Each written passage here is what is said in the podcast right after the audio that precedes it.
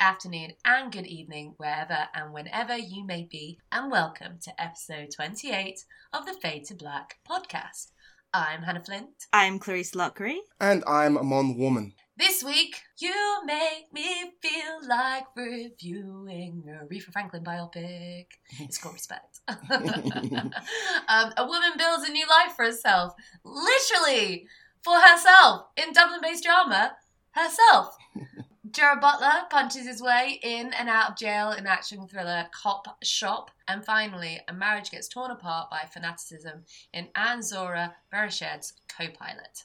Plus, in this week's hot take, with Malignant not being screened for critics before release, we ask what difference do we actually make? Do we make a difference? I hope so. Yeah. Please, I need a job. I've got my my kids. my kids, I mean my baby Yoda. Um, so yeah, we've got a lot to pack in today. But first, let's catch up. I'm very intrigued, Clarisse, because it was your birthday last Sunday. Whoop, whoop, whoop. Mm-hmm. Um, but uh, you posted a picture of uh, some cooking books. Yes. And, and uh, can you please tell me more? like I've gotten very into um cookbooks like themed around certain media properties. That's my new niche. It's my new hyperfixation. Because when the pandemic started, I, I bought a cookbook that was all the recipes of the food they sell at Galaxy's Edge in Disneyland. Um, and I got really obsessed with it and just making like blue milk. like so for my birthday, um, I like asked my family, can I get some more like themed cookbooks? I love that. I got one that is like the a wider cookbook of recipes that they sell at the Disneyland parks, like Mickey pretzels and Dole Whips, and this will mean things to people.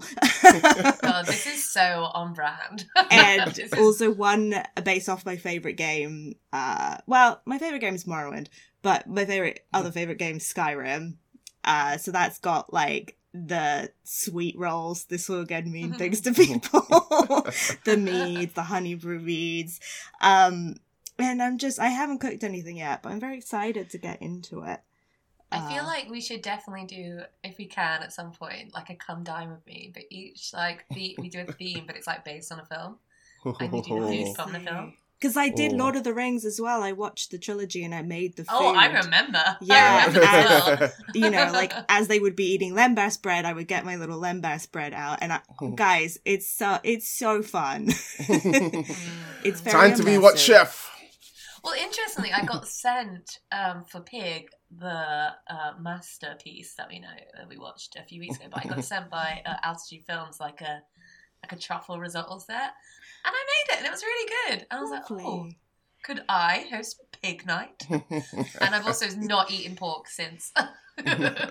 Amon, have you been cooking up any movie themed delicacies this week? I have not. I have not. But I have been watching some very exciting game stuff. Uh, uh Clues, Clues, you mentioned Skyrim.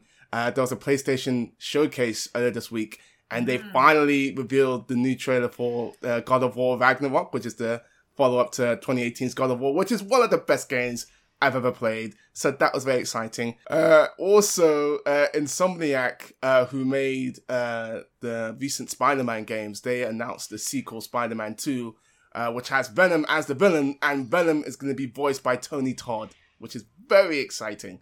Uh, Wow. So, so yeah, and there's also a Wolverine game coming out from Insomniac. All of that is very, very And exciting. Knights of the Old Republic, and there's a Knights of the Old Republic remake. It was, it was an awesome showcase. but only So on I'll- PS5, so I can't fucking play it.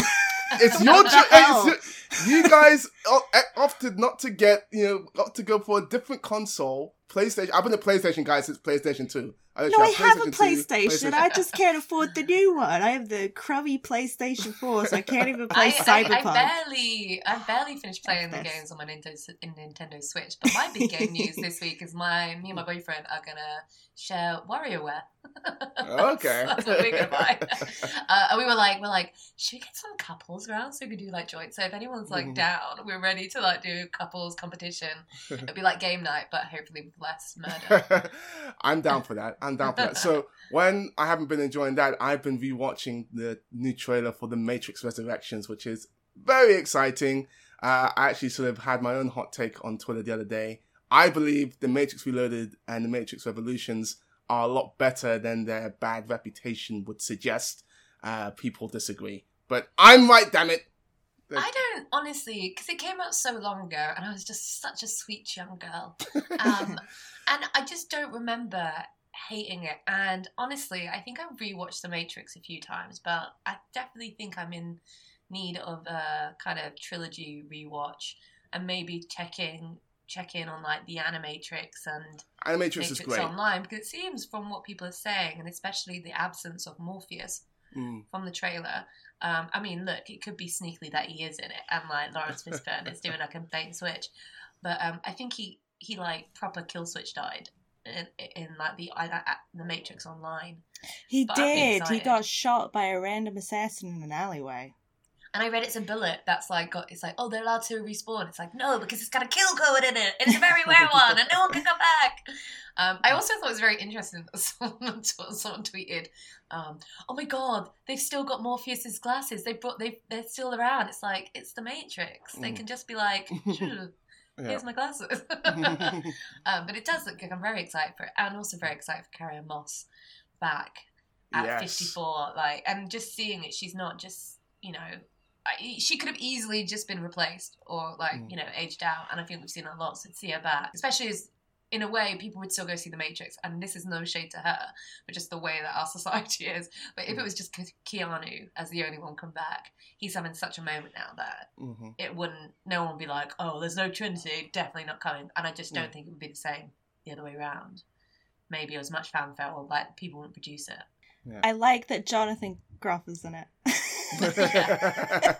that was a nice surprise at the end of the trailer. I- Did not expect that. I didn't know he was in it, or I forgot. I think I forgot he was in it. I was like, yeah ah, nice. um I wanted to add one more thing that we're not going to review, but I caught it on Monday, and it's out. Um, it's having a special 4K release. It's The Servant, and the reason I was interested in it is that it is because it was one of the fi- films that Bong Joon Ho um, said ins- was w- w- the inspiration for Parasite. And watching it, oh oh, one hundred percent. It's really, really. I, I thought it was. It's in black and white, and I think it's like filmed in 1963, and it's about kind of the kind of dynamics here is that it's actually James Fox's um, one of sadly uh, the older James Fox, not and who also spawned the awful James uh, Laurence Fox, but um, he is his it's his first film role. He has a manservant uh, who's like a kind of from the north, comes down to London, and like the dynamics are so well done. It's beautifully shot in this one house, and I think it's shot in like one of the Shepperton studios. I think it was like shot there, but it's really, really, really good, and I highly re- recommend if people are looking for to go do a little classic. And like intense sexual tension in that movie. Oh my god, so intense! I was like, this is very homoerotic. Very homoerotic. It's it is one of those. You know, it is one of those uh, movies of the the older era where obviously they couldn't explicitly do that stuff, but Mm. they're like, let us sneak it in.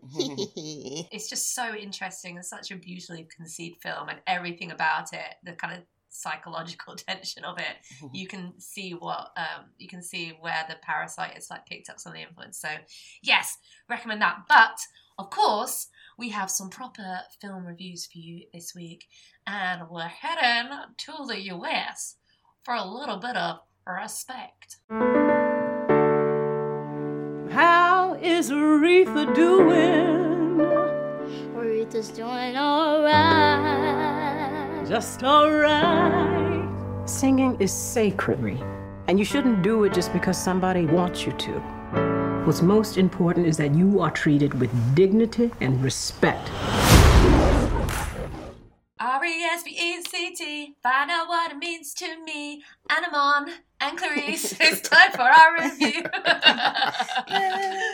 Uh, um, following the rise of Aretha Franklin's career from a child singing in her father's church choir to her international superstardom, Respect is a true story of the music icon's journey to find her voice. Directed by Liesl Tommy, it stars Jennifer Hudson as Aretha, Forest Whitaker, and Marlon Wayans this is comes off the heels of the Billie Holiday. How do you think this kind of story plays out and the way it tells her life story and Mon? Yeah, I was a bit mixed on it. Um, it's not quite cradle to the grave, but they obviously spend a lot of time, um, like a significant amount of time, I think 15 to 20 minutes on, so a very, very young Aretha before uh, we transition to uh, Jennifer Hudson's interpretation of the character. And I'm always a little bit wary of that um, because I prefer in biopics the, the Selma approach, which is to focus on one aspect of this amazing person which you are uh, chronicling and sort of uh, focus on that and understand how how that aspect of the character informed the whole.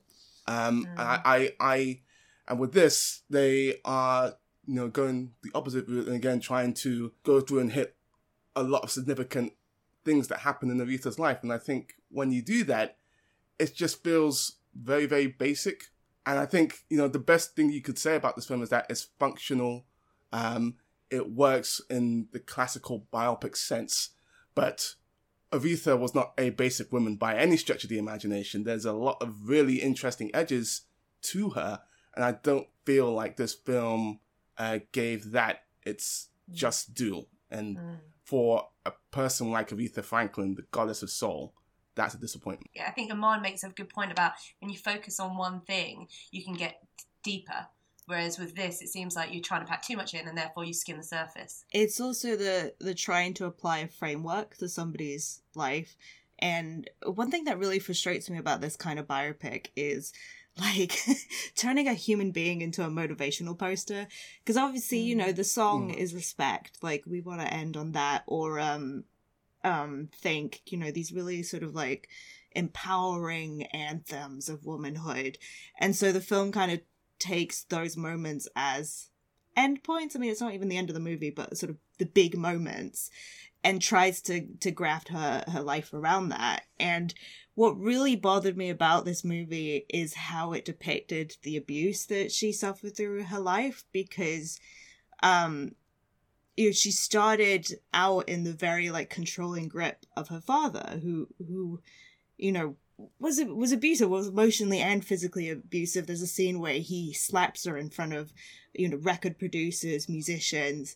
So to to sort of escape from his grip, she you know goes to to Ted White to Marlon Wayans, who uh, and then is also physically and emotionally abusive and you know that is really sadly a very common thing you know the sort of cycles of abuse and it's really hard for someone to to get free of that. It's it's kind of a, a, lifelong thing sometimes. Um and because it wants to end on like a really optimistic great note it's all about her escaping from from Ted White and empowering and I'm free of him and there's a scene where she's like I'm taking the trash out and everyone goes yay. But then it's like the dad is completely forgiven by the end of the movie and I Yeah. found that so troublesome. It's like I I get that you wanted to end triumphantly but to say oh well you know the dad wasn't quite the dad only slapped her the husband punched her so you know we can forgive him I I it really bothered me The early scene when you, I mean, she had two kids by the time she was 16 years old. You know, there's, there's they, they kind of hint at that how that potentially happened, but actually, when you read into what the the truth of what happened, that scene was just basically uh, designed for the film. You basically just contrived a whole scene that actually is not reflective of the experience, and this is the problem. You're trying to streamline her life you're trying to not go in, not show the nitty gritty. Like as you said, Clarisse, there's a lot of flawed people in her life, but it never tries to interrogate them at mm. all. It's all like, okay, we want to, we need to hit these beats, we need to hit these songs and hit these moments. She supported Angela Davis. Before that, she supports Martin Luther King. You know, they keep on bringing up her demons. Where's the conversation about those demons? It's not just her drinking. Like, let's let's spend a bit of time on that it refuses to do that um, in order just so it can end with her hey i got i made it. Amazing grace. Um, Yeah. and i suppose for me one thing i mean didn't help is I, I felt the direction of this was just very melodramatic to the point of just corniness. And amon how did you feel you know compared with this kind of script? How do you Mm. think the performance and the direction helped or hindered it? It's a tough one because Aretha Franklin, there's just you know exactly one person who comes along and is an Aretha Franklin. That's Aretha Franklin, and as talented as Jennifer Hudson is, as talented as Cynthia Erivo is, they are not her. Um, and you know the music is still the music, uh, and it will always you know bang. And you know even though it is a very again like basic uh, musical biopic cliche, as somebody who likes creativity and likes seeing the beginnings of things come together, that still worked for me because I did that a couple of times in terms of oh here's the first of the notes of respect and how that comes together, and did that a couple of times with the other Aretha songs. Um, Those were the just- most authentic scenes, I think. yeah, no, I I like that. I I, I, like I like scenes like that. You mentioned Amazing Grace uh, earlier, and it just made me think of the documentary from like a couple of years back, and it's just so good. I mean, watching that film, I was in a screening room. It felt like I was in church in a good way. Um, and that is you know, solely down to Aretha, and I got glimpses of that at times in Jennifer Hudson's performance when she's singing because there are times when she's singing at a church, um, but it wasn't nearly as powerful as the real thing, unfortunately. I I think Jennifer Hudson for me did a very good job of performing the Aretha that was in the script because it's not she's not really doing a full impersonation. It feels more like the image I had in my head is like the actor's version of laying flowers at a grave. Like there's something very respectful and loving about her performance, and you can tell like how much of an impact Aretha Franklin has had on her own career. And so yeah, I don't. I, I I liked her performance, and obviously Jennifer Hudson's singing voice is beautiful. Um, but yeah, I- think maybe that was the wrong performance for this film because the film was so inauthentic that also having an actor who's kind of not really doing an impersonation, sort of doing their own thing. In the end, it just like you you lose Aretha in the movie. For me, it made me question question if Jennifer Hudson could ever act. To be honest, it felt. Hot take, Hannah. Don't get me wrong, she's a great singer, and I think when she's you know at the pulpit, when she's you know in the room, when she's knocking out belting out those tunes, you feel every bit of emotion. You know exactly what she's saying. She's a very evocative singer. Everything else, where there wasn't any music involved, it felt flat. It felt like she was a waxworks. It felt very self conscious, as though she was spending so much energy trying to nail the accent and nail the public. You know, she's obviously been studying a lot of videos, but I think you have to show that the person who Aretha was is not the person you see on screen because who she really was is behind is like behind that and she wouldn't have act I, I think that's the point that we present a different self when we're on on camera mm. and I think she she she failed you could see the cogs whirring and I just felt yeah every moment that demanded a little bit of nuanced emotional kind of you know it, just it just did not hit for me. And the same for this isn't you know not to single her out. I pretty much thought every single bit in this. And I think this is the direction of it I think you know, Liesl Tommy is a theatre director, and there's a specific style of theatre direction which allows for a bit of, I suppose, unnaturalistic, somewhat kind of over the top, a little bit more melodrama, and it works on stage. But I think in this sort of film where you're trying to be as realistic as possible, it just felt too much. I mean, I was just cringing at every scene that uh, Marlon Wayans was in when he was like chatting her up you know this weird Obama voice that he did. Um, it just just didn't work for me.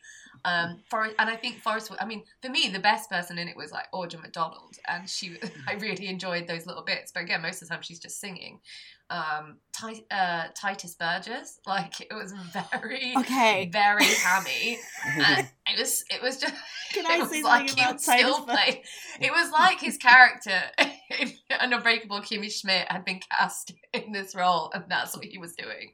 My problem was that the last thing I'd seen him in was the the charity recording they did of the TikTok Ratatouille musical. and so every time he was on screen, my little brain kept going, Remy the Ratatouille. and now your squad cast name makes sense. Yeah, that's why I'm called Remy the Ratatouille today because I couldn't couldn't stop thinking about that musical. I'm really sorry. It's not Tituss Burgess's fault. It's my fault. My brain is stupid. well, it's his fault for that performance, and maybe Tommy, uh, uh, Liesl for the direction. But it just, yeah, it all felt just very generic and inauthentic to me. I, I also feel my, my big maybe this is another hot take and you can share what you think, but Angela Bassett when she did Tina Turner, she lip synced. And what's love got to do with it is a fantastic biopic. I I kind of feel this kind of need for the person to actually sing. I need an actor first because unless unless you've got an actor who's able to deliver it, I can take someone lip syncing. I don't mind that you know, I think the least offensive thing in Bohemian Rhapsody was the fact that uh, Rami, uh, Rami, Mal- Rami Malek was lip syncing. So I think this kind of need to have an actual really good singer who will never, and again, as you said, Amon, Cynthia and, and, and Jennifer are phenomenal singers, but are not Aretha Franklin, and it never sounds like Aretha Franklin. So I would rather have a really outstanding actor Dominique Fishback, I looked at this film and thought, oh, she she could look like an Aretha. She looks like an Aretha more, and I wonder what she would have done with that because I think she's a great actress. It's interesting. Like, I think you need both. And when I think of like the best you know musical biopic in recent memory, my mind immediately goes to Rocketman, and Taron Egerton was fantastic in that, both in the acting side of it and on the singing side of it. I thought, and you do when it comes to biopics like this, if you can get, um, you know, close with both. Obviously, I think the acting side, I, I agree with you in that that's more important, but there needs to be some singing element there. I would rather have an actor who can sing rather than an actor who lip syncs for these But, films. but I suppose, okay, this is the ultimatum. Would you rather have, in a musical biopic, an actor who can't sing at all, but is an amazing actor, and a lip sync, or an act, uh, or another performer who's a singer is amazing at singing but can't act for shit? That's your if, ultimatum. if if those are my options, I'd rather have the actor. But we I'm go. saying. I'm making a third option that's saying acting and singing. That's No, the but I answer. think, that- I think, yeah, Clarisse. I, I feel like the thing I measure all biopic, and uh, this is a cheesy answer, but I love Walk the Line. I think that to me is the pinnacle of musical biopics, and they kind of did a good like compromise there, where you know Joaquin Phoenix and Reese Witherspoon aren't like you know super, uh, they're not pop stars, uh, but even though look musically maybe they're not hitting all the notes right, but they got the emotion of of June and Johnny Cash. And so I really like listening to their versions of the songs because they perform it as is necessary for the scene, if that makes sense. So I, I think there is Yeah. some advantage to having, you know, like vocals in in a music biopic, but I think what's more important to me is less like the technical quality of the voice and more can they capture the Yeah. essence of the character uh and you know walk the line. yeah, the thing is, I love Walk the Line, and then I realised that they whitewashed uh, Johnny Cash's first wife. Oh, they, yeah, Because- yeah. I read about so that that's kind of gone down in my. That's kind of made me like slightly disappointed with that. Now with Yeah. the cast Ginnifer Goodwin, so bad Hollywood. Anyway, um, Amon. Uh, so we've got screen, stream, or skip. I'm gonna say skip and watch Amazing Grace instead. Yeah, I'm leaning towards Skip, unless like you are a massive fan of Aretha Franklin or Jennifer Hudson, and it's like this feels essential. Otherwise, maybe Skip. Um, I will say skip, especially if you're a massive fan of Aretha Franklin. yeah, don't do that to yourself. Um, same with Amon watch Amazing Grace. So yeah, so from her queen to herself. This is herself. What can I do for you? I want to build a house. These are some of the vacant sites that you have. You see, if you lend me the money and let me use a site, then I could have that built for me and my kids. I'm really sorry. I can't help you with this. We can't go on like this. Just keep telling yourself it's temporary. Sorry, guys. Late three times and you got your kids here. John, please. I need this job. What are we doing, Sandra? Do you think this is good for the girls? I've seen a counsellor. We could try and make it work. Mamma Mia, the debut of Phyllida Lloyd. My, my, this is now her third film. The second was Iron Lady. I know, I right? remember that. We are just gonna ignore that. So herself is about single mother Sandra who has been struggling to get by with her two young daughters. After the housing system refuses to give her a new home, Sandra decides to build her own with the help of a friendly community and a handful of new friends. With this new purpose, Sandra rediscovers herself, that is, until her abusive ex husband sues her for the custody of the children. It's directed by Phyllida Lloyd, and the film stars and was co written by Clare Dunne. Uh, Clarice, going to come to you first here. What did you make of herself? I really liked this. Um, I think it strikes that really hard but but kind of beautiful balance between a film that is rousing and feel good. And you know it's got there's a montage to titanium. It's that kind is. of vibe. Um but it doesn't ignore the real issues at hand because a half of this is inspiring story of woman who builds her own home um, and the community all pitches in and it's really lovely aren't people nice? And then the the second half of this movie is also um really like rightfully scathing about how we treat survivors of abuse in society and and how specifically like the welfare system i mean it's ireland but really it's everywhere uh treats uh abuse survivors. And there's some like really horrific scenes where it's like because of the the co-parenting situation she on a weekly basis has to go and stand in front of the man who abused her and relive that trauma and we see it through flashbacks and i think those touches and there's a scene where she she's trying to get a new house and she turns up to the viewing and the queue is around the block. Oh and guess who gets it? Some like middle class couple who are probably going to develop it into some shitty airbnb you know it's like there, there's there's so many of these these really um moving touches like the stuff that adds this layer of of pure humanity to it and um like i really appreciate it. i like that balance. It's good. More movies should do that. Yeah. I i, I agree with that. The way in which it shows the psychological abuse especially was very very impactful. Uh hannah what did you uh make of the way in which the film depicted abuse and the balance that Cruz is referring to? Yeah i think the opening sequence was one of the most terrifying things. Clare Dunne is someone who i actually discovered um, kind of last summer um, during lockdown because my, my boyfriend and I were watching a lot of national theatre stuff, and Phyllida Lloyd did this kind of uh, three, uh, I suppose, p- productions of all female Shakespeare.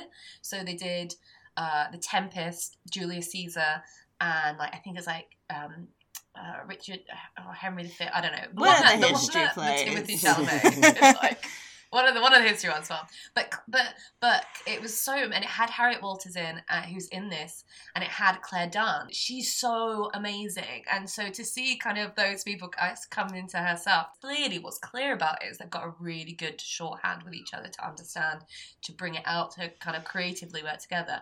And i think actually the, the pacing of this is really well done. It's got these kind of ebbs and flows but it's also got this kind of you know moments of levity that are needed to kind of bring you out of the despair and the of just just sheer frustration.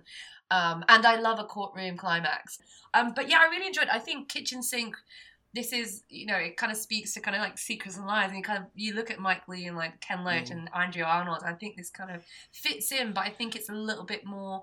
I don't know, maybe a little bit more uplifting, even though it's quite despairing.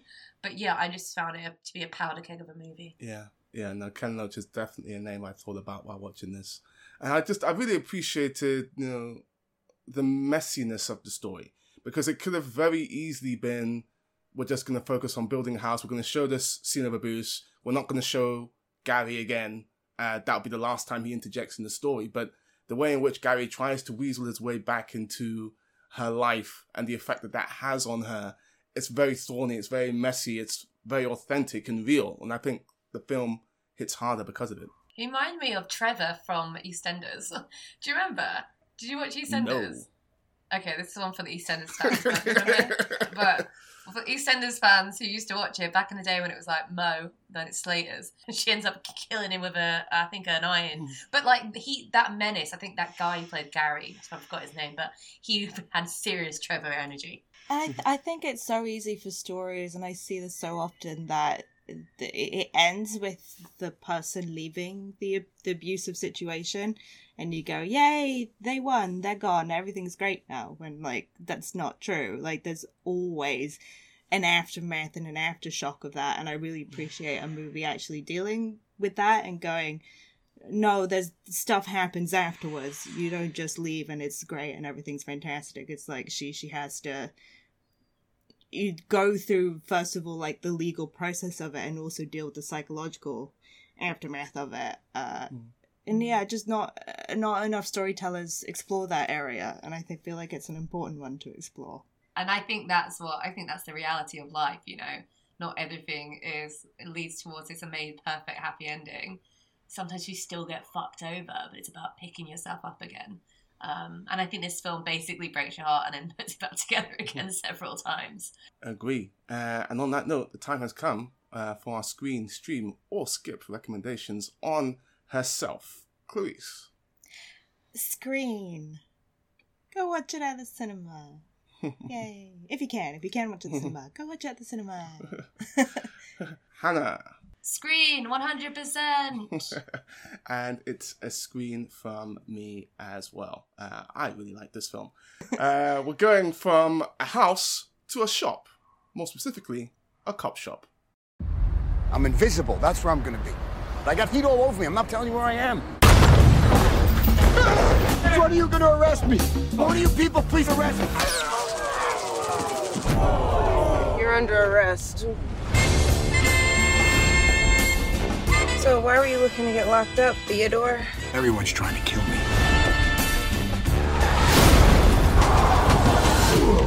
He nearly killed us. What'd you do? I did what I had to do to get to you, Teddy. i'll take you to the cop shop go ahead gerard don't you stop uh, this is Cop Shop. I unfortunately, because of my own um incapability to answer emails on time, was not able to see Cop Shop.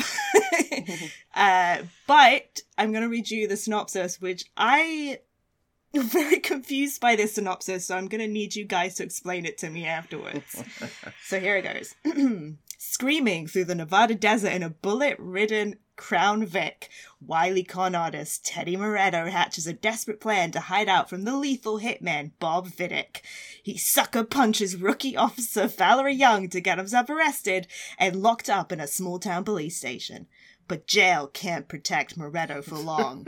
Vidic schemes his own way into detention, biding his time in a nearby cell until he can complete his mission. Uh, this is directed by Joe Carnahan and the film stars Gerard Butler, Frank Grillo, and Alexis Louder. Um, right, who wants to go first and explain to me what this movie is? Because I'm so confused. Amon, you Can put I, your hand can, up. I, can I just say the synopsis was good, the delivery was better. Uh, so that just made everything better. Like I, I want to watch the film again now because of that. That was awesome. Um, but yeah, so basically, let me see if I can break this down for you. Frank Grillo plays the con artist Teddy Moretto, and he's basically on the one. There's a lot of people after him, so he has the bright idea to uh, sucker punch uh, an officer to get himself arrested and sequestered away, and get, him, get himself away from all the people who are after him. Unfortunately, uh, you know, Bob Vidic, uh, played by uh, Gerard Butler, he witnesses this and hatches his own plan to get close to uh, Frank Grillo by faking a DUI to get himself in the cell next to him. Does that make more sense? It's basically Assault on Precinct 13. Okay. so this movie is directed by Joe Carnahan, who he, like he did that wolf movie with Liam Neeson. I think it's called The Grey, where Liam Neeson fights the wolves. He did like Smoking Aces, The A Team. I mean, I would argue he has a particular style, but what what is the vibe of Cop Shop? Well, I haven't seen The Grey, but Smoking Aces and like the A Team, it seems like this kind of uh, underdog circumstances, people trying to get themselves out of a gunfight, and very stylized, very seventies crime thriller esque. You know, even like even like Frank Grillo, his whole character. There's it, it might be seventies, but there's also something of like the Robert Rodriguez about. um you know, because he's got like the, the way he looks, he reminds me of like Antonio Banderas, and like you know, it's kind of like I'm this out this kind of outlaw type of dude. But actually, I think it's got quite a modern sensibility in the sense, and I think you get that most through Ale- Alexis Louder's character who plays like the pretty much the only woman, well, the se- second, the only main woman in the film in the film that's got lots of men. Yeah. Um, and she plays the kind of millennial rookie cop who basically has to like save the day while everything's getting killed and all around her. Um, and she kind of she's your kind of way in. She's your your your her. She's your kind of like moral the moral compass of the film, which has got a lot of people who are just uh, Gerard Butler for me when he's doing that. Is he naughty? Is he nice? I'm not sure. Um, I kind of like that, and like Frank Grill as well with his like man bun. he like classic thing, right? I'm sorry, but there's a moment in it that really reminds me of like of Thor Ragnarok where you know when like he has he's got this long hair and he ties it up in a bun. It's like yeah good good thinking dude. Tie your man bun up. Tie your hair. Get out of your face. And then there's a bit later on where he kind of like has his like a new action scene and he takes his hair out. And it reminds me like when Valkyrie's like had this amazing like amazing plaited hair look and then suddenly to actually do the main battle I'm gonna take all my long hair out. And it's gonna flip in my face and oh it's in my mouth. The, the key thing you're forgetting in both of those scenes is they do it in slow motion. And Yes! that makes Yes, everything exactly. better. but yeah, I think it's I think it's it's kind of like very very stylized. Got very he's obviously got a keen interest in a very specific um like moment in like cinematic history, the kind of that sort of like outlawish um kind of sensibility and feel that we've kind of seen that you know Robert Rodriguez and Quentin Tarantino have brought that element through, and I think he's trying to try and create that. And actually, you mentioned Smoking Aces, which film I haven't seen ages, but that's in a way that's got that's probably the closest I would say to this film because it's like them. If I remember it rightly, it's like Ryan Reynolds and someone else trying to like get out of basically get out of a mm-hmm. survive a whole thing in a hotel. Is that? And it's like sh- there's lots of shooting and lots of fire and there's lots of people getting shot in this film. Body count is high. Yeah, Mon, could you uh, t- tell me a little bit more about the action sequences? Like, are there, is it good? Good action? it is good action. It is good action. I, I enjoyed it for the most part. I think that the budget starts to show a little bit in the third act. Um, but by and large, it's really, really good. Um, and not just because of the action itself, but the characters at, in in the thick of it. Um, I think that the each character's dynamic bounces off the other in a really interesting way. I like Gerard Butler in that, even though there's a lot of crazy stuff going on around him, both he and Alexis Louder's uh, cop, they're very cool, calm, and collected. Their voice barely goes over this sort of timbre the entire film. And I really like that. Uh, I think it really sort of, you know, adds a lot to their character. And then on the flip side of that, you got Toby Huss, who I love because I watched this uh, really great show called Halt and Catch Fire. And yeah, and he and he was a great sort of uh, part of that show. But he comes in, he is the psycho uh, assassin who comes into the precinct with like kitty balloons Yeah. and yeah, he his energy is completely wild and different to everything else going on, but it sort of works. Uh, and I really sort of you know like how he bounces off the other characters too. So my only sort of you know, main issue with the action is that on the one hand, you know, it's very, very clear on what the impact of a bullet can do to the human body, especially with one character. And then on the other hand, there's a lot that happens in the third act, and I'm not going to get too specific here, but it, some it feels like it forgets what the impact of a bullet could do to the human body at times. Because without again getting spoilers, there are plenty of fake outs that have me going, huh? uh, so so yeah, I don't think the two's kind. If if if it had stuck with one or the other, the other way, the whole way through, then maybe I could have bought that. But the fact that it clearly sort of has different rules for different circumstances didn't really work for me. So let's wrap this up with a screen stream or skip, and also tell me like where in the Gerard Butler uh, canon should, does this Oh, fit in? yeah. So Hannah, do you want to go first? Hmm, because I love me some Butler. It's certainly where would I put it? I think it's it's it's kind of um on the level uh, in between maybe the first um what is it? Angels Fallen? Olympus has fallen. Was that the first one? Yeah, one? I think Angel was the wh- London one, wasn't it? Angel's the last one. Olympus has fallen because it's Olympus is the White House. Oh Thank yeah. you for me that. Oh yeah, Angel was the Um, last one. So I think it's I think it's actually above that, Ooh. but maybe like I'm trying to think what other ones he's done that I quite enjoy. But like Geostorm. that's like low. Geostorm's very low. Um, but I, I think it may be like that in between that and maybe like Coriolanus. Okay, okay. no, it's, it's, I, honestly, I had I went into Cop Shop pretty cold, and I came out feeling that was surprisingly enjoyable. I had a lot of fun with it, and for that probably reason, I would probably say Screen. Um, I'm gonna say it's below Olympus has fallen, but it's better than Gods of Egypt. Um, Gods of Egypt is literally in hell. I would say, like, you know, the most impressed I've been with uh, Gerard lately. Uh, we didn't. I'm not sure if we reviewed this back in the day, but Greenland. Greenland was awesome. I really, really Yeah. liked that. I really liked his performance in that.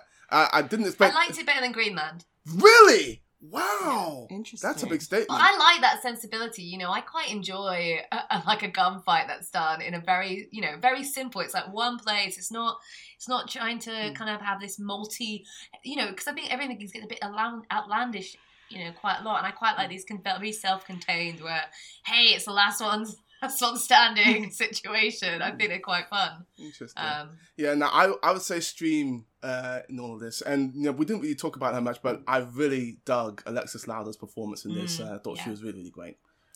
There's a really sorry, just to add, there's a really great scene, and I loved it, and it kind of just showed she's a very she's very Ripley esque, Mm. uh, strong female character. She there's a really good scene where she's trying to, she's basically she's got to get into this space, and she's like being very you know concentrating and use being logical.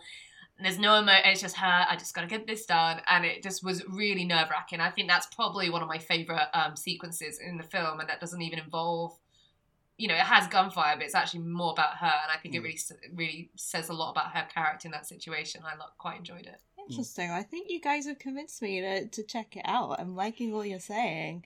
But we're going to see next, I guess, if we can convince our listeners whether or not to watch Copilot, which I know is a very similar name to Cop Shop. They're very different films. Let's just be clear about this. But this is Copilot.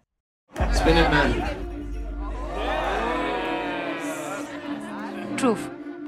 What's the most dangerous thing you've done? My lover's got no money, he's got his strong beliefs. My lover's got no power, he's got his strong beliefs. My lover's got no fame, he's got I know we just met each other, but it comes from my heart, and I worked so hard to find it. We're reviewing this film um, on a quite poignant day, considering it's September 11th. It was no coincidence that uh, the PR and distributors wanted to release it this weekend. And, you know, considering what it's been 20, 20 years now uh, since the 9 11 attacks, um, I think especially the amount of, I suppose, films, TV shows that have covered you know, you know, we've had from World Trade Center to in 1993. There's been several kind of installments of kind of looking at what happened that day and people involved. Um, but I think often we we off, we often focus on one specific side of it. We don't look behind it. We don't try to understand why these people committed these heinous acts what could lead to it because as with you know nazi germany people aren't born evil. People you know often are kind of radicalized. Um, and so i think it's important when we have films that kind of offer that different perspective. Um, and so we're here with co-pilot. With this film we're getting the question of what do you do when the person you love transform into someone you no longer recognize um, that's the heart of this film, um, directed and written by Anne Zohra Berrached. Um, and it's inspired by this true story of 9 11 terrorist uh, Ziad Jarrah and his girlfriend, Aysel Şengün. But this is basically from her perspective. When sharp science student Asli meets charismatic Saeed in the mid 90s, it's love at first sight. Lovers marry, and Asli swears to be true to Saeed and never betray his secrets. Their future looks bright, but as the 21st century dawns, Saeed makes a decision that will not only shatter her dreams but shake the whole world to the core. It stars Canan Kir and Roger Azar. What do you think works in the sense of how this story has been presented? And I suppose taking away from the more obvious choice of making this firmly about the terrorist act and actually focus it on maybe the years that could lead up to it. I think that's what I found so moving about this film is that it is all too it's all too easy to hyper focus on that aspect because that's the sort of headline making you know part of this movie is that you know it's inspired by this real person. Um but i think the way that it's presented and the way that Berrached creates this movie it's it's about something very universal which is finding out that the person that you love is not the person that you thought they were, that they've been hiding something from you, or that they have changed in some way over the course of the relationship. And there's not really anything you can do about it. And that's a really heartbreaking feeling that is obviously amplified by, you know, the specific circumstances of this story. Um, but as you said, like, I, I really liked your introduction to the saying about, like, it's important. It's important for us to understand the circumstances and the context and and I think people sometimes get like their haunches up a little bit about it because they think that that equates to us um sympathizing or like forgiving those people and it's not about that at all. It's it's about recognizing like you know recognizing these things so that you know we can make it not happen again in the future in in uh in any circumstance or any context um and and so I really yeah I just I thought this was such a, a heartbreaking absolutely heartbreaking movie but like really beautifully put together and um I really liked the performances as well. I think specifically Roger Azar, which is obviously a really tough role to play, but the way that his character almost imperceptibly changes over the course of the film felt rang so true to me because when uh, people are radicalized, it, it, you know it's not kind of an overnight thing. It can change very subtly and and they can hide it. And then you know you see a lot of um I, I, know that you see a lot in reports like after sort of terrorist attacks or, sh- or shoot any kind of shooting happens the family go we had no idea. And it's like well this is a great example of understanding how that happens because it can be subtle and it can be quiet and it can be insidious. And it, it's such it's such a smart way of putting this forward. I, I kind of uh, for me this is this is a film that feel plays out more like a love story. It actually reminds me of that film like crazy uh, with anton yelchin and felicity jones. And i think the structure of it where it plays out over five years and we have these kind of mm. sequences how do you think Amon, like how do you think that worked in a way to kind of really just connect with these people and see it as this uh, this is a romantic epic uh, not epic but uh, this is fundamentally about human emotions. Yeah i really liked it. I think it worked fantastically well. Um, and the key word um, that i took from what Clarisse just said is understanding. That's sort of what this whole film's about. And you don't get that if that initial connection between those two characters and those two actors isn't as strong as it is in those first uh, in that first year, because um, you are rooting for this couple all the way through, re- regardless of what um, Saeed is, uh, has gone through and sort of how much he's changed. Like there's a flight which they go on later on in the film, and you can tell that you know these there's still a lot of love there, and you almost want to put out your mind the changes that Saeed has gone through because you want these two to be together, and that's like that's that's the core of a really great um, sort of romantic story. And I think that's very very clever in how they've done that, and I think this is a film that's really important in some respects because you know it wasn't just the, the, the world the world changed in a big way um, after those attacks, not least in the media and how they sort of you know, demonized um, uh, Arabs on screen. I think of like things like even like 24, uh, which is a show that I have intermittently liked, but the way in which um, they've depicted uh, certain characters in shows like that, and that was far from the only one. We even had it in what was that Joseph Gordon-Levitt film um, that he came out with Oh recently? yeah, yeah, the one You know, I absolutely hated. Yeah, it's still nine seven oh one or something like that. yeah, it's still happening in media today. So a story like this, which frames it from a different perspective, in lieu of understanding and preventing future stuff from happening, I think is, is really really important. I, I I only wish that we gotten that, that we've had it sooner, um, but I'm glad that we are now in a space where these sort of stories can be told. Mm. And I think for me, I really enjoy the fact that it's quite non-judgmental. Um, Mm. You know, and also the focus was less on Saeed and more about how Asli responds to it. Like she, she's she's just in love and she's not overtly religious, you know. And I think there's interest in the play between the fact that you know she's Turkish and he's Arab, and there's because of like his history, there's kind of a you know, uh, it's quite there's a tension there anyway. Um, and and and I think you know you said it it's like for me Saeed at the beginning like I got butterflies like he's got these like curtains and it's like oh my god you could give Jared Leto in the so-called life like a run for his money. Like it's charismatic there's the charisma there. And I think if you're gonna you know I, as you mentioned um, Amon there are we can't move for bloody stories about terrorists and often the you know only act roles that people who are middle eastern or you know arab or get are those roles where this is one where okay we're going to take it back and we're going to give you a full picture. Mm. we're going to give you a full depth rather than you just dehumanize someone and so you kind of see them as these evil figures. Um, i think part of what i loved about this though and what was interesting what i discovered was the cinematography was just was done by Christopher um, who did Capernaum and also did The Man Who Sold His Skin. And I think part, I think the way that it kind of keeps a very close hold on them, it just feels so grounded and just with them. You feel it's very intimate. I felt with it.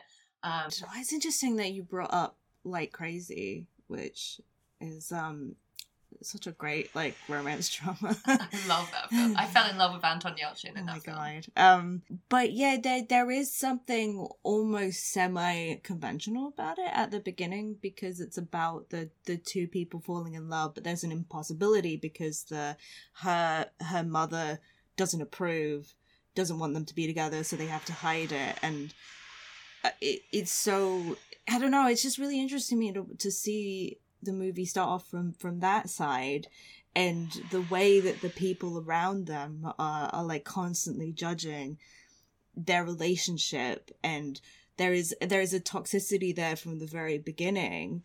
I don't know. There's something about it just provides this like really interesting context to the rest of the story and to their relationship and to her reactions to it, to the reasons, and yeah, it's like as you said. Like I think the label like terrorist wife, you know, you fucking splat that on the Daily Mail and people are gonna have a certain reaction to it. so I think to see it so through her eyes and to see her like the her heartbreak, I think that's what's so beautifully depicted in this because she fought so hard for this relationship at the beginning, and then to have that happen, it's like you know, it's like I can't even put it into words how how awful an experience that is for a woman to go through, for a person to go through. Um, and and so yeah, I think that the framework of all the people around her, like the constant judgment, just kind of adds to that in in a very yeah really interesting way. Sorry, I keep saying interesting, but it it is. is. It's quite subtle.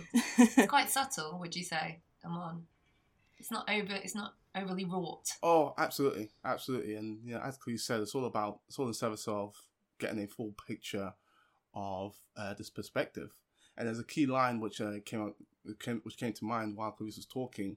Um, there's a there's a moment um, where uh, Asli sort of says that you know she still loves him because, and you know this other guy is trying to sort of you know counsel him so that, and, tell, and tell her to leave him, uh, and and she's like you, you you don't know what it feels like and that line really sort of stuck with me. Um, and again, that doesn't resonate unless we feel the love through the screen, and we absolutely do. Um, so yeah, it's really good. Let's do do our verdict. So we're going to say screen, stream, or skip. Clarisse. Screen. definitely Screen. Screen. And that's a screen from me. So yeah, screen this film and cast more people of Middle East and North African descent in movies, please. Thank you. um, but one of the films we did not get to see before release uh, was *Malignant*. Um, Clarisse, you got you got you got the, the specific de- details from the PR explaining why they didn't want you to, why they weren't going to give critic screenings. Yeah, so look, sometimes this happens that uh, a studio will make a decision not to hold screenings, their prerogative, and and they say stated some mostly they don't give you a reason, but they stated in this instance because they want to preserve. I think the, the it was the twists and turns. Yeah. preserve the twists and turns, which like I, PRs always love to say twists and turns, and I really like that phrase mm. of the film. So yeah, no critics in the UK were able to see it. I believe there may have been like one screening in the US. I did see some pre-release reviews of this, but certainly in the UK the situation was no screenings, Yeah. no reviews. Yeah, and the, and I, I ended up buying a ticket to see it. I saw it at Cineworld Leicester Square on uh, Friday morning at 10.40 a.m. So fire review for Empire. and um, I, in a way, I kind of get what they were saying about the twists and turns, and I've noticed in a lot of reviews since, they've given away a lot of plot detail, which I avoided.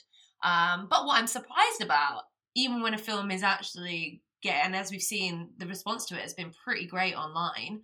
I think there's like I, I think I saw like 65 reviews were listed on Rotten Tomatoes, um, and pretty much like 75% of the it's like on 75%, I think so or not. So I suppose for our hot take this week, you know, we want to look at whether I mean this is kind of like an existential question for for us as film critics, but if something like Malignant happens and it goes on to having success, obviously it's also been released on HBO at the same time. So the question is, how are films that aren't reviewed impacted? Is there an impact? Does it benefit? Um, do, do we eh, do we have a purpose? Shall we continue? Should we just end this podcast now? what does it say about potentially the future of film releasing and the role of the critic as well? Amon. I think we have to take this on a case by case basis. Um, is the very diplomatic answer, I guess. To, but like you know, James Wan, he does, uh, you know, he has earned himself a reputation uh, through his previous films that there is some name recognition there um, uh, for people to check out a film like *Malignant*. I think the best purpose uh, critics can serve is uplifting a film that doesn't have that name recognition attached to it. Um, and like like like a co-pilot, for instance, um, and you know, and and get that some recognition and maybe sort of inspire us to check it out. I think that is um, the not the ultimate purpose, but it's it's one of the best things we can do as a critic, and I feel like uh, in that respect we still matter. There's certain films that are critic proof. Like, you know, obviously it's nice that we, you know, get advanced screeners of a Marvel thing or a Marvel uh TV show or a Marvel film. But if there's no film critic reviews of a Marvel film or Marvel TV show once they debut, in all likelihood, in a non pandemic world, they're still making millions, billions of dollars. There's certain films like that where, uh, you know, a pre release review from a critic um, is not entirely necessary. But I feel like when it comes to the lesser known films, which don't have that name recognition, that brand behind them, then we are very necessary and very useful. I think we'll compare that to something like the Cloverfield Paradox. If we remember, that got dropped, and mainly because it was shit um, on Netflix. So they kind of wanted to avoid warnings against it. So I suppose then Clarisse, like, you know, it, uh, with Malignant being a positive one, you know, is could we see that being a kind of new form of? Like, it's going to drop like every all these films are going to drop like Beyonce albums. It's I think for me when we talk about the impact of critics, it's I don't know if if the the star rating matters all that much. I mean, it does for smaller films. You know, I think a five like a five star review of a a smaller like A24 or oh, A24 is very big. like like a dog wolf documentary if you give it five stars that can make all the difference and and you know you can see how how sort of grateful Five PRs are yeah. Is that like I I think that that makes a huge impact. Um but I think when we're talking about blockbusters, I I don't know if that genuinely does shift the box office in any meaningful way. I mean, Cats still made quite a lot of money, even though it got terrible Somehow. reviews. I think the the relationship between the critic and the publicity side of the film is more just the the getting the word out. You know, Yeah, name like recognition. all all news. What what is the fuck? What's the phrase? All all news is good news or whatever. um, Yeah. You know, it just. I, I know that critics don't want to admit to this because we like to sit on our like sanctified throne of intellectual purity, but critics are part of the marketing machine. It is just a truth. on it right now, because it's very comfortable. Thank you. like we that's that's the reason that critics get to see these movies early it's not out of the goodness of a studio's heart it's because they want you to write the review and the review being published on your site or in your newspaper eh, helps remind people that the movie is coming out and i don't even think if the star rating matters I also, I, I, I don't know about you, but I also think, you know, coming back to what you said earlier about the role, you know, Amon, about what our job is as a critic, I think what the biggest thing about what we do is kind of having a dialogue with our readers who kind of enjoy. I mean, a lot of people I know, they don't read reviews until after they've seen the film because then they want to see you know, I think a lot of our listeners would rather have seen the film. They can listen to us and say, "Oh yeah, I totally, that's I agree," and they want either confirmation of what they what they thought or kind of seeing a different perspective. And I think for me, that's what that's the importance of having diverse critics as well. Is because you know you might see something that someone else hasn't seen in a film, and I love that. I love it when I even when I really don't agree with the crit- critics perspective i still appreciate that recognizing that so i suppose for me you know i just think you know of course it's a marketing issue a marketing you know ploy but it's also about us having this kind of wide discussion about film. Film one of the most influential mediums in the world to affect i think to affect change. So for me maybe my more like um altruistic view of this job is i like the idea that i can change change opinions and hopefully kind of be an extension of even the message of the film if it's done well or actually kind of criticize you know being able to criticize a film that might not hit have not set set what they wanted to say was either not said well or not delivered well um, so that's kind of my, my my my final thoughts on criticism Clarisse, Amon, would you like some final thoughts? Um, yeah, I don't think our job is to like tell people don't go see this movie. It's like here's the vibe. Like this is the vibe of the movie. If that is of interest of you, great. if not, vibe on. yeah, like we're just putting out vibes. That's what we do as a job. I'm changing. I'm changing my Twitter bio. My putting out vibes. Film but, vibe. but I like that. I like that, and it's similar to what you were, you were alluding to earlier, Hannah. Um, it's nice to have confirmation uh, about why you feel a certain way about the film, um, but in some respects, like having a different perspective can either sort of you know um, get you to think about uh, that film from a set perspective, or it can heighten your love of the film because you disagree with that perspective. And You're like, okay, I get why you felt that. I, I, I get why you felt.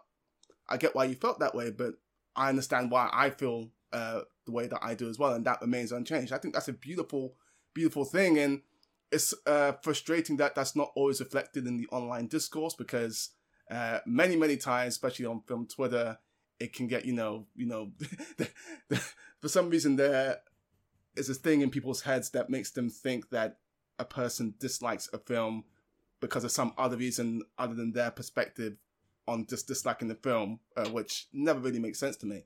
But when it does work, when there, when it can foster discussion, when it can foster additional thought um, about why you like or don't like a film, I think that's a beautiful thing. Um, and anything that we as film critics can do to uh, help that along, I think is really great. And abolish the star rating system and institute screen, stream, or skip. well, thank you everyone for tuning in and happy viewing via whatever medium is the safest for you. Do subscribe, rate, and leave us a review if you love the podcast. It really does make a difference. And tweet us if you have something you'd love us to shout out next week. I do remember getting uh, a tweet from uh, Rachel. Um, who suggested? I think we were doing like overhead screening room. she was like, "Oh, I'd love that section. Could I do it?" So we, uh, from this point on, next time we're in a screening room, we're going to keep our ears pe- peeled for any potential things that people say that we can quote on here.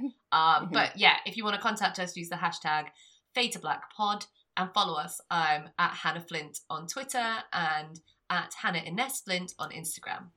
Uh, I'm at Amon Warmann on Twitter and Instagram. I'm at Clarisse Lou on Twitter and at Clarisse Loughrey on Instagram. But before we go, we unfortunately have an in memoriam moment, um, Amon.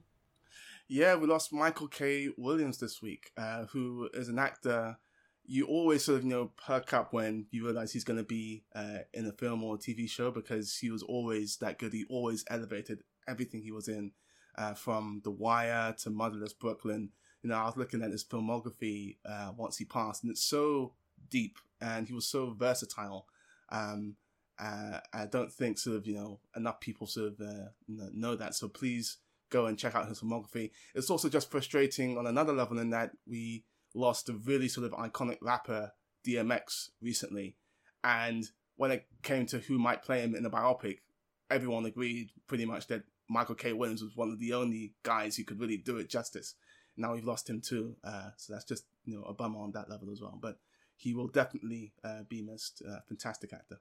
Yeah, we'll always have his characters, and honestly, addiction is, is stealing from us so much. Um, yeah. Clarisse. Uh, yeah, so it feels weird to be like, let's compare these two people. I, I, I just want to say that, uh, also, uh, Jean-Paul Belmondo, uh, sadly passed away this week, and he was one of my absolute favorite French actors. Probably know him from À bout de souffle, Breathless, the Jean-Luc Godard film. Uh, but I would also recommend, uh, checking out Léon Morin Priest, uh, he was the original Hot Priest. That's the guy from Fleabag, right? Yeah, he was the original Hot Priest. Uh, a fantastic movie, fantastic actor, and um, I was very sad about that. Sad day. Ah, uh, well, farewell, film friends. It's time to fade to black.